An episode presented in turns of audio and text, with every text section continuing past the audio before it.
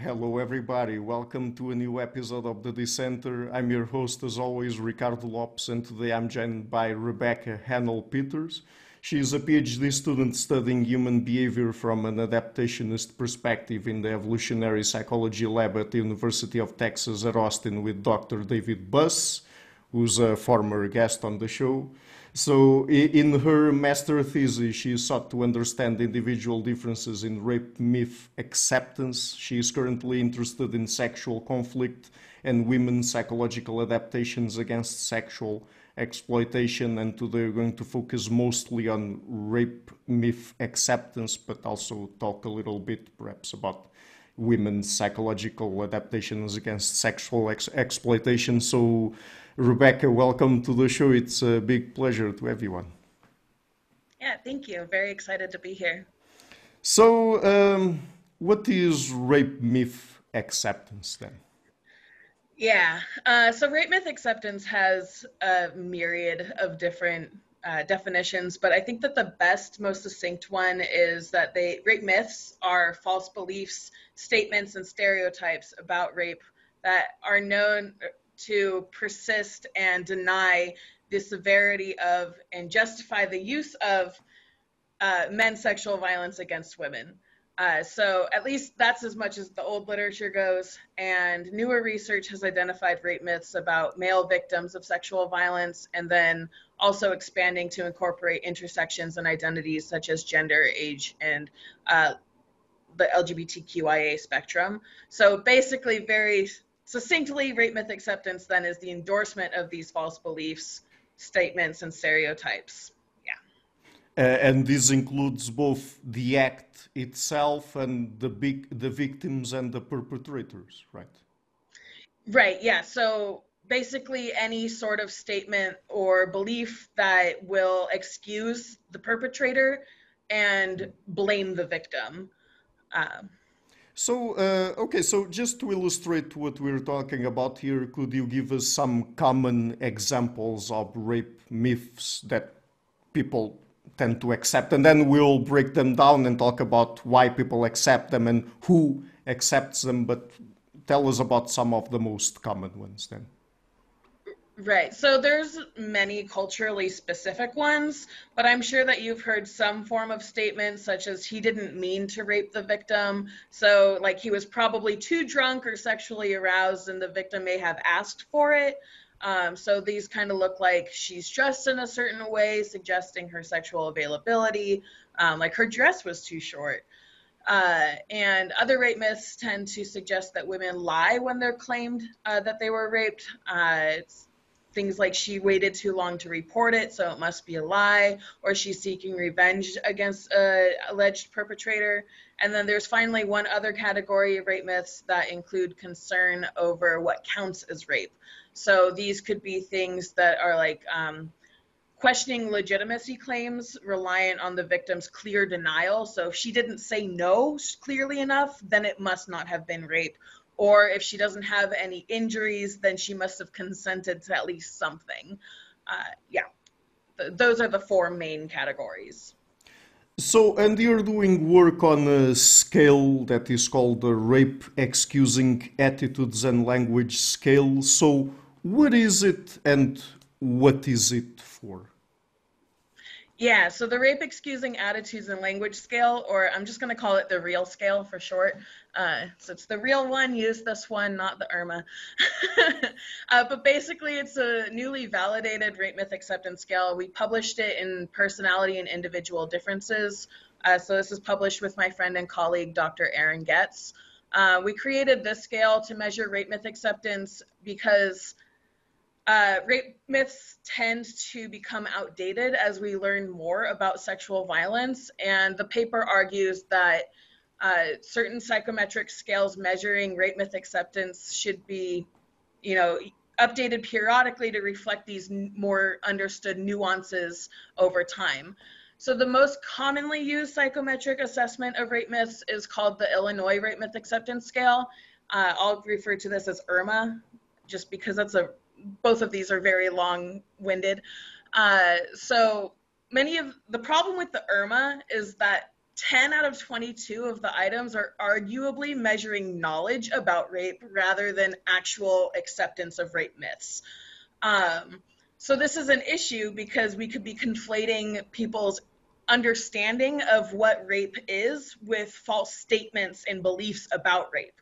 Uh, so, for instance, one item one item on the IRMA that exemplifies this is that girls who are caught cheating on their boyfriends sometimes claim it was rape. So, when it, if you know the literature and you're reading about recanted reports on rape, uh, there's one study that was that looked at the recanted reports, so ones that are taken back because they were false. Uh, and between 1978 and 1987, they found that 56% of these uh, recanted rape reports provided an alibi to the complainants. So, one reason for acquiring this alibi was the woman's fear of pregnancy from an affair partner. So there exists at least four published studies looking at falsified rape reports, and all of them find that there is a theme of providing an alibi for a woman who has cheated on her partner.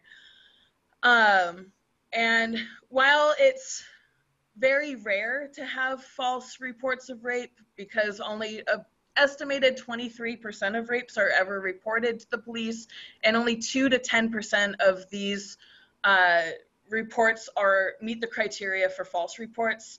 But it seems that while it's extremely unlikely for them to be false reports, sometimes women who cheat on their boyfriends falsely report rape as an alibi. Um, so that statement is arguably demonstrably true. And to the best of our knowledge, um, the real scale that we recently published is a measure of rape myth acceptance that does not include any demonstrably true statements. It all focuses on rape myths. Um, and we found that the real scale predicts just as much variability in rape myth acceptance as the IRMA, but with greater internal validity. Mm-hmm. But uh, I mean, ju- just for people to get a better understanding of uh, what the scale measures. I, I, I, mean, what is the information that you can learn by uh, applying this scale? I mean, what are you trying to get at here exactly? Yeah, so rape myth acceptance uh, is positively related to a lot of individual difference. So uh, differences. So things like uh, we'll talk about this in a little bit, but mm-hmm. uh, one of the biggest predictors of this is men's likelihood to perpetrate sexual violence. So if we can measure, you know, rape myth acceptance, we can predict a lot of hostile attitudes towards women. We can identify maybe certain situations in which the law might not be you know doing its best to have juries who uh, may believe victims, uh, who may give them a fair trial. There's a lot of things that rape myth acceptance and understanding these things can be attributed to. Mm-hmm. So, uh, and before we get into those individual differences, um, I would like to ask you about uh, the uh, self, sorry, a reproductive self-interest model of morality and how it might work as a framework for having a better understanding of where or of how moral judgments associated with moral behavior develop, where they come from, etc. Yeah, uh, that's a great question. There are many, many, many frameworks to understand morality, especially sexual morality, and the things that we deem as bad behavior, things that we deem as good sexual behavior. Yeah. Uh, this model the reproductive self-interest model of morality was originally posited by Kurzban, Dukes, and Weeden uh, in, I believe it was t- 2010. And they basically suggest that there exists all of these variation in attitudes towards things like abortion, prostitution, contraception, basically anything that's associated with promiscuity. Um, and typically it has been understood as uh, one's political orientation and religiosity predicts all of these things. But we're not born with a specific, you know, political orientation. Uh, political orientation varies across countries, and we're, we're trying to understand uh, human psychology from an adaptationist framework where we should expect our you know psychology to be human universals, then we have to look at what what predicts these things, right? What predicts the political orientation or religiosity? And it seems to be that an individual's sexual strategy might be predicting these things. Uh, so the reproductive self-interest model of morality posits that individual differences in sexual strategies mediated by one's uh, religiosity and political orientation cause, uh, causally influences people's moral judgments towards social hot button issues like abortion, prostitution, contraception, and illicit drug use. Um, so, of course, these are all correlational studies examining the relationship between these things, but uh, there's some evidence to suggest that if you control for sexual strategies, that is, if somebody is a short term mater or a long term mater, uh, you you can basically break the correlation between political orientation and all of these social hot button issues that have to do with promiscuity. Um, so we applied that to predicting rape myth acceptance since it seems like rape myth acceptance tends to blur the lines between what is promiscuous consensual sex and forced sex. So, in this case, and since you mentioned stuff like abortion, prostitution, and contraception, uh, people who have, uh, um, I mean, in terms of their mating, uh, act more long term, let's say, are the ones who tend to be against, morally, against stuff like abortion, prostitution, contraception, and those kinds of things, right? Right. Yeah. So the the model basically suggests that um, individuals will follow a strategy of coordinated condemnation, whereas if you are, let's say, I am a really good long-term mater, but I cannot do short-term mating. Um, I'm not good at it at all, and it would be detrimental to my ability to fulfill my strategy, consciously or not, uh, to have a bunch of promiscuous individuals in my immediate area because that would provide my spouse an easier like way to uh, defect on our relationship. So if I sit here and I consistently say promiscuity is bad, anything associated with promiscuity is bad and costly, and I'm going to judge you negatively if you do all of these things and make it really costly for you to do these things. And if everybody agrees on that, then that behavior will be less likely in the environment hmm. and therefore long-term strategies will be easier and this applies to a short-term strategy as well if you're thinking well i'm really good at short-term strategies uh, i want to make it easier for me to do all of these things then maybe you would moralize as good all of the things with uh, associated with promiscuity. So uh, access to contraceptives you would moralize as good. And I mean, there's some conflations in this too because obviously we're a lot more socially liberal than we used to be, at least in the United States. Um, so we have to control for that as well. But there seems to be some good evidence suggesting that the sexual strategies is what's predicting whether you moralize promiscuity as good or bad. Yeah, it's like if I have a particular sexual preference or if I am more uh, long term or short term oriented, it's easier for me to uh, really put those preferences into practice if most people or ideally everyone around me agrees on that, right? I mean, it's easier for me to be right. monogamous if everyone thinks they should enforce monogamy, or it's easier for me to be polyamorous if everyone around me thinks that it's okay to uh, be with um, different people, right? Right. Yeah, right. Yeah. So uh, okay, uh, and with that in mind, what predicts then rape, uh, rape myth acceptance? I mean, are there particular individual differences related to yeah. long-term or short-term mating strategies or other stuff, for example? Yeah, um, there are many things that predict rape myth acceptance, but uh, at least as far as a 37 study massive meta-analysis of these individual differences that was done by Suarez and Gadalla. I think it's Gadalla. I can't remember how to pronounce it. Anyways, that was published in 2010, and the strongest predictors of rape myth acceptance were attitudes towards women. So, uh, men who held more misogynistic or hostile attitudes towards women were more likely to accept high rates of rape myths. Try saying that 10 times fast. Um, higher rates of rape myths. It's, yes, it's a lot. Uh, and then racism, uh, heterosexism, classism, and ageism pre- positively predict these things. Uh, previous sexual violence perpetration, as I had mentioned. Uh, so whether that be sexual harassment or other forms of forced sex, team, if you have a history with this, it seems that you accept higher rates of rape myths, uh, which if the function is to, you know, mitigate the blame for yourself, then that makes sense. Uh, political conservatism seems to predict the uh, greater rape myth acceptance, and negative attitudes towards promiscuity also predicts these things. Um, a person's sex, so whether or not they're male or female, also predicts rape myth acceptance. Mm-hmm. So.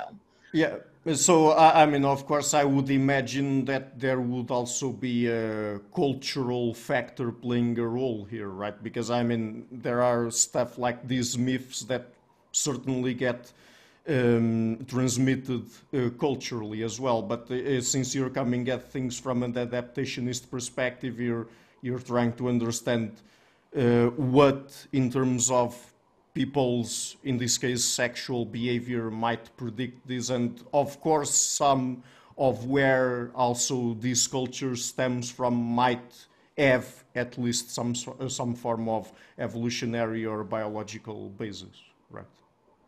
Right. And I think too, uh, yes, understanding like the psychology that supports the cultural differences uh, to predict these things. So, for instance, areas in which sexual violence may not be as he- like heavily negatively condemned, uh, you may expect to see more rape myths. Mm. And uh, so, I think I haven't read a lot of the literature having to do with cross cultural studies on these things.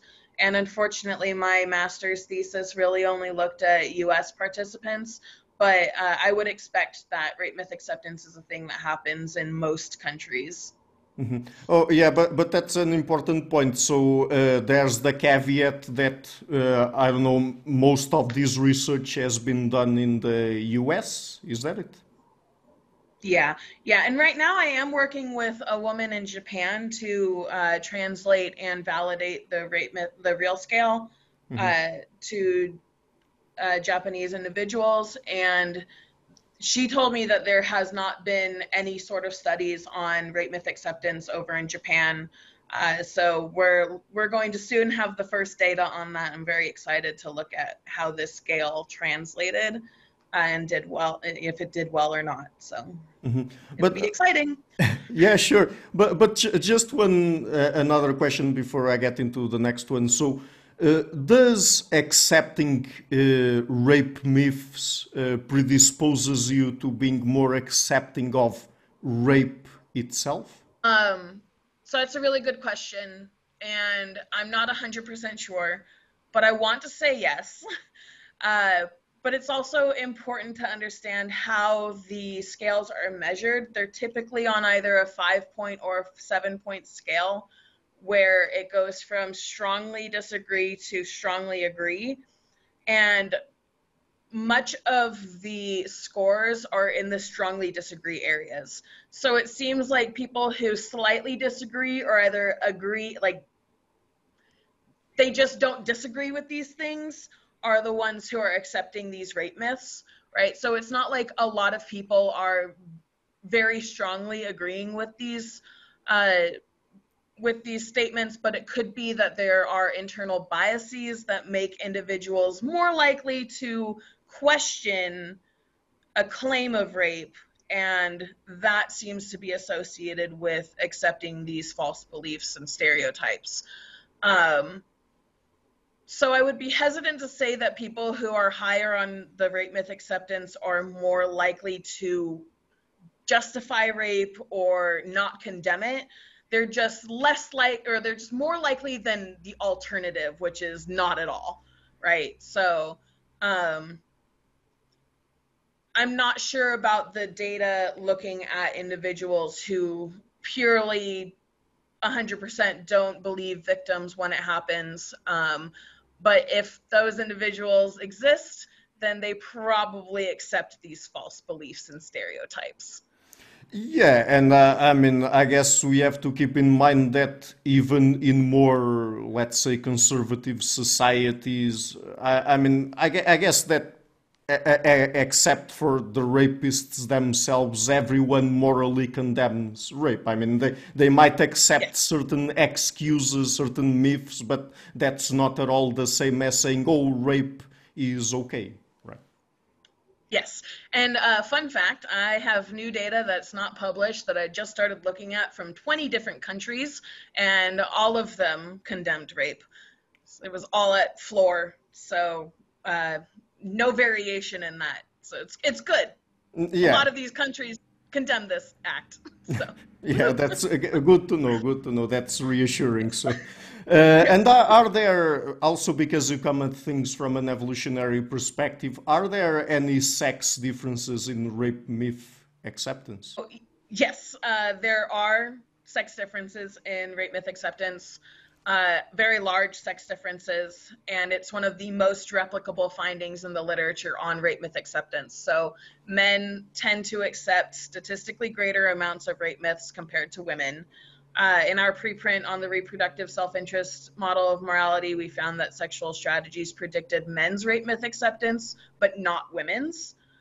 Um, and so it's possible that this sex difference may stem from the costs of rape that unique that is uniquely experienced by women and not necessarily men.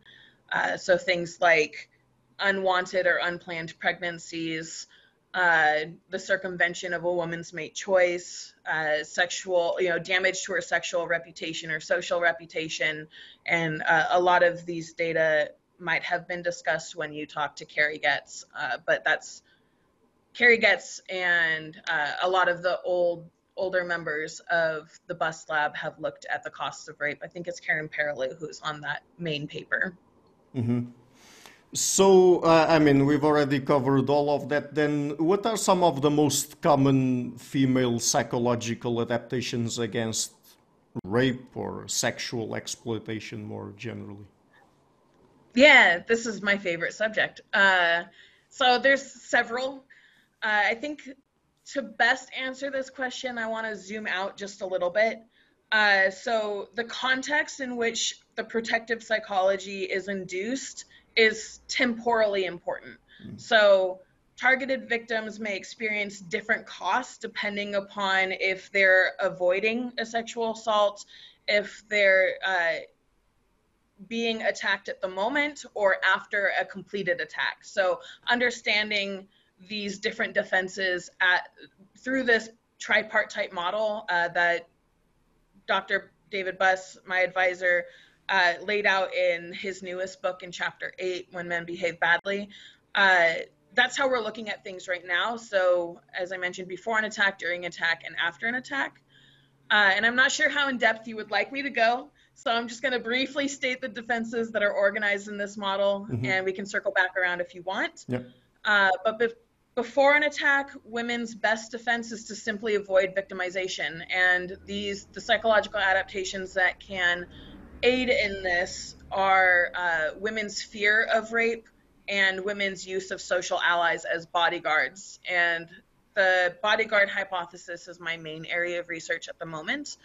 Um, but should an attack be like imminent and uh, she has the opportunity to do one of three things she may flee, she may fight, or she may freeze. And these are very common categorizations, so I'm going to expand on them just a little bit. Fleeing may look like running away from a perpetrator situation and hiding um, until they've avoided, they feel they have avoided the situation or the attack. Women may also alert their bodyguards or their social allies through alarm calling, which is simply yelling or screaming for help. Uh, they may use physical defenses such as fighting back using novel, uh, evolutionarily novel weapons and such as pepper spray. but an extremely misunderstood defense is tonic immobility. And this is what happens when women perceive that threat of force and physical damage is imminent and they cannot get away. So, tonic immobility is involuntary full body paralysis that's experienced by animals. Um, also happens in humans. So, it's roughly 40% of all rape victims experience tonic immo- immobility. It's correlated with higher self blame, more victim shaming, and higher rates of post traumatic stress disorder following rape victimization. And it's extremely important to understand that this is this is not a voluntary thing. It's involuntary and it vocalizes even or sorry, it paralyzes even the vocal cords of the victim. So if we if this is like one thing that people take away from this is that I want people to know that uh, requiring evidence from the victim that they physically fought back to legitimate her like experience that's not ex- acceptable a large number of women are temporarily involuntarily paralyzed. She cannot scream. She cannot fight back. And it also uh, but but it's it's functional right? Tonic immobility likely reduces the likelihood of physical damage during an assault. And so I think this is one of the most misunderstood areas and actually re- relates back to the rape myth acceptance. If women are paralyzed, she can't fight back, and people might think, well, she didn't fight back, she didn't have any bruises, so therefore it's not a legitimate rape. Um, I'm going to put a pin in that. so then finally, the third temporal states includes after the attack. So women who've experienced completed rape may protect themselves against costs associated with uh, you know with affecting her sexual reputation or social reputation damage to her uh, her uh, kin etc uh, they may do this by refuging so simply hiding at home and not going out not telling anybody about anything they may destroy the evidence by either washing themselves or douching which is also told by the medical community that you should not do that uh, because it makes it harder to get evidence of the effect or of, of the attack. Um, and they may, I mentioned they may hide information from peers and loved ones, even romantic partners, if it was a perpetrator outside of the romantic partner. And finally, they may develop post-traumatic, post-traumatic stress disorder or PTSD. And many clinicians think about PTSD as a maladaptive disorder, but it might be an adaptation to motivate avoidance of an extremely reproductively costly situation, such as the possible li- uh, loss of life or damage to reproductive resources. So we're kind of looking at PTSD, or at least we will be looking at PTSD, and I, trying to identify if it's uh, a disorder or if it's an adaptation. So those are some of the behaviors and the suite of mechanisms that women are hypothesized to have. Yeah, uh, I mean, about all of that, I just want to say that I'm not sure if you agree or not, you tell me, but I mean, when it comes to the um, tonic immobility, I guess that you mentioned, I mean, even if someone can still voluntarily move, uh, I mean, uh, uh just uh, doubting someone because she didn't try to fight back against the perpetrator. I mean, sometimes people are just so scared that they don't mm-hmm. do anything or they think that it's better not to do anything because uh, it might be worse uh, if they try to fight back or something like that. So, I mean, right. come on, right? Right, yeah. So, uh, one I didn't mention is acquiescing. Uh, so that's simply just not fighting back because they perceive that they it would get worse. Yeah. Um, and I, one of so I'm looking at uh, a bunch of these different protective behaviors that I have not fully written up the data yet, but uh, it seems to be that women acquiesce to uh, perpetrators who they know. So a lot of the literature looks at defenses against sexual violence as perpetrated from a stranger, somebody you don't know, but those are the least likely perpetrators. It's typically acquaintances, friends, or romantic partners. And each of these perpetrators have different costs associated with them. Uh, so especially if it's a romantic partner and you are cut off from a lot of your friends and families and you're in a you know domestic violence situation, many women actively will just acquiesce into it because they know if they refuse it will get very bad and they have to live with this individual. So, yes, we shouldn't blame victims even if they don't fight back or they're not, you know, involuntarily paralyzed. Yeah, and that's the other thing. I mean, and that gets perhaps into other rape myths, like, for example, going out on the street at night with some more revealing clothes, let's say, being, and because of that, you're more at risk in certain situations. I mean, blaming the victim for that, you also have to take into account or remember that most rapes occur uh, between acquaintances, between family members, between lovers, so at home, basically, right? Yeah, yeah. Unfortunately, so yes. Yeah. So, uh, okay, so uh, I would like to ask you about one more topic before we go, because you've also written about this. So, we have evolutionary psychology and also evolutionary anthropology. So, how do you look at the relationship between them? Because I mean, I've already asked this question to other people on the show, in fact, and some people told me that they don't think they are really that different, and some even told me that perhaps they shouldn't be thought uh, of as two different disciplines. But what is your opinion about that? I mean, and when it comes to perhaps some of the differences that might be there might be between them, how do you think we can bridge the, that gap? Let's say.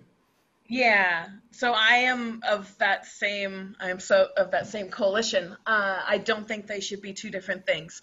Um, so I'm not an expert on this topic by any means uh, as I am a I am a second year PhD student. Uh, however, I do I have written about like the core differences between these two fields, and really they're complementary. Uh, so as far as evolutionary anthropology goes, according to Alden Smith, um, so this is a subset, the assumptions of a subset of evolutionary anthropology called human behavioral ecology. Uh, so they have like four main assumptions, and that would be ecological selectionism, which is the influence of the environment and uh, environmental features on the expression of behaviors of interest. Uh, the second one is the piecemeal analytic approach, which assumes that there's benefits gained by studying individual factors associated with specific socio ecological phenomenon. So that's basically just studying certain aspects of a phenomenon in isolation and piecing the data together step by step. That's all science, right? Especially psychology, especially in action. We can't do everything or manipulate everything, so we have to put it together in a piecemeal fashion. Uh, then there's the third assumption, which is the conditional behavioral strategies, and that's essentially alluding to decision rules uh, in our, you know, cognitive architecture. So, from my understanding, anthropologists typically assume that the behavioral variation documented across environments is an adaptive phenotypic response implemented by evolved me- mechanisms containing conditional decision rules.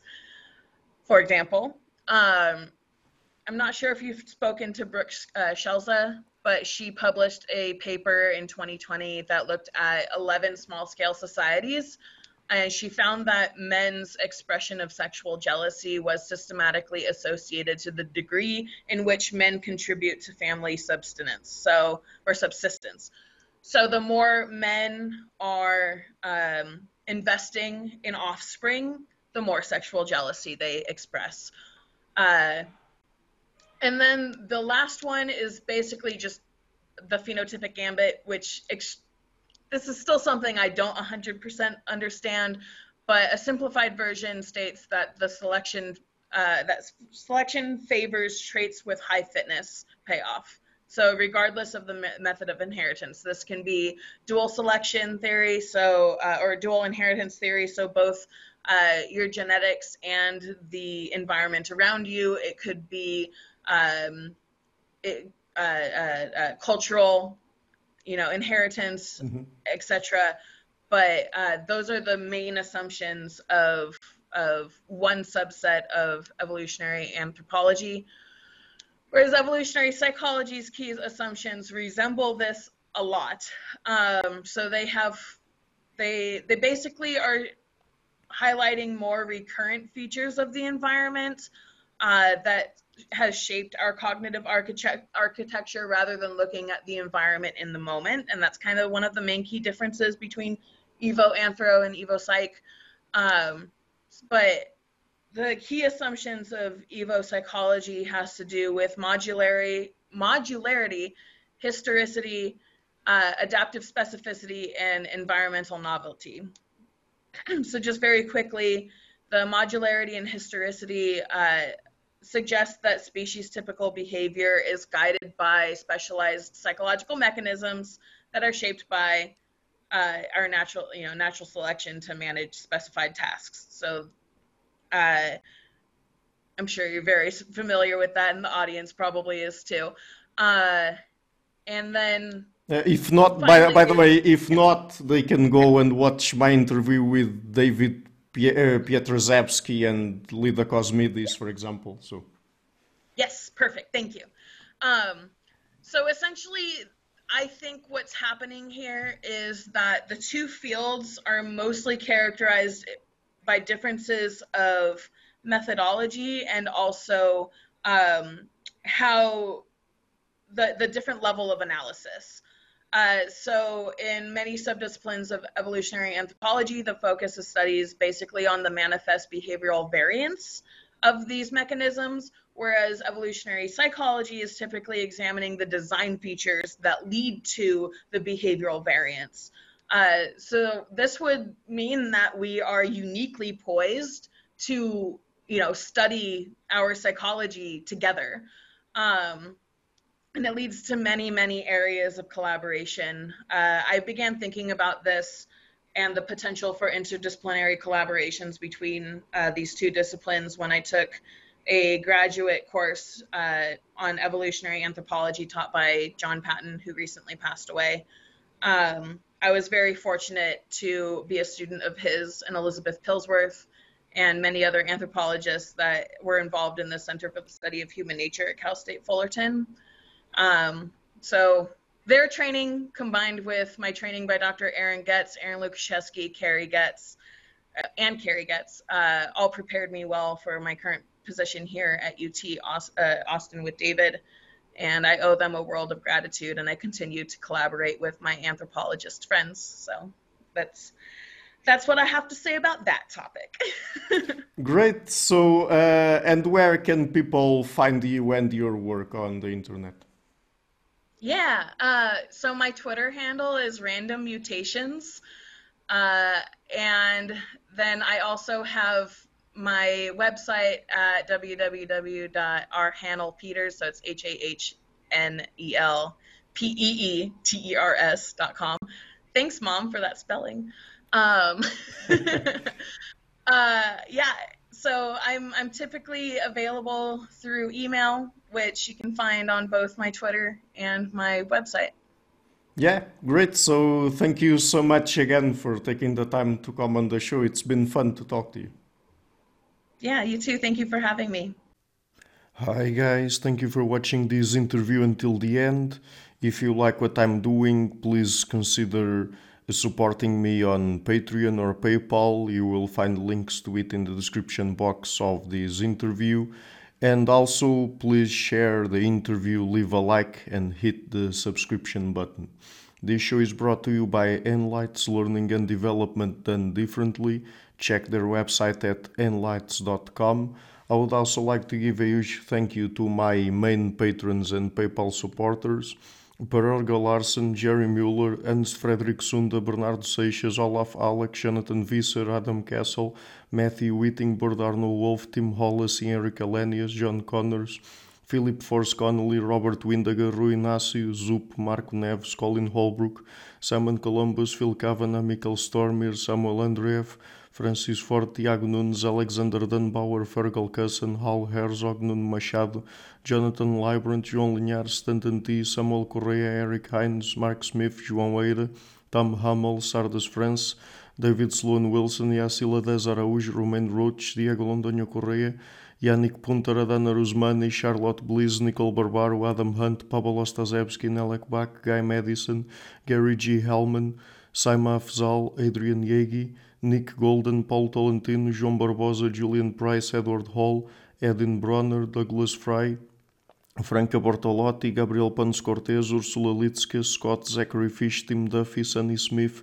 John Wiseman, Morton Eichland, uh, Dr. Bird, Daniel Friedman, William Buckner, Mal Maria, Paul George Arnaud, Luke Gloaki, Georgios Theophanos, Chris Williamson, Peter Wolozin, David Williams, Ruth Towell, Diogo Costa, Anton Erickson, Charles Murray, Alex Shaw, Amari Martinez, Coralie Chevallier, Pedro Bonilla, Ziegler, Bangalore Atheists, Larry D. Lee Jr., Old Herringbone, Sterry, Michael Bailey, Dan Sperber, Robert Grassis, Tom Roth, DR PMD, Igor N., Jeff McMahon, Jake Zoll, Barnabas Radix, Mark Campbell, Richard Bowen, Thomas Dobner, Luke Neeson, and Chris Story. A special thanks to my producers Isa Webb, Jim Frank, Lucas Stafiniak, Tom Vanagdam, Bernard Ugni, Curtis Dixon, Benedict Mueller, Vega Giddy, Thomas Trumple, Catherine and Patrick Tobin, John Carlo Montenegro, Robert Lewis, and Alnick Ortiz, and to my executive producers Matthew Lavender, Sergio and Bogdan Kanivets. Thank you for all.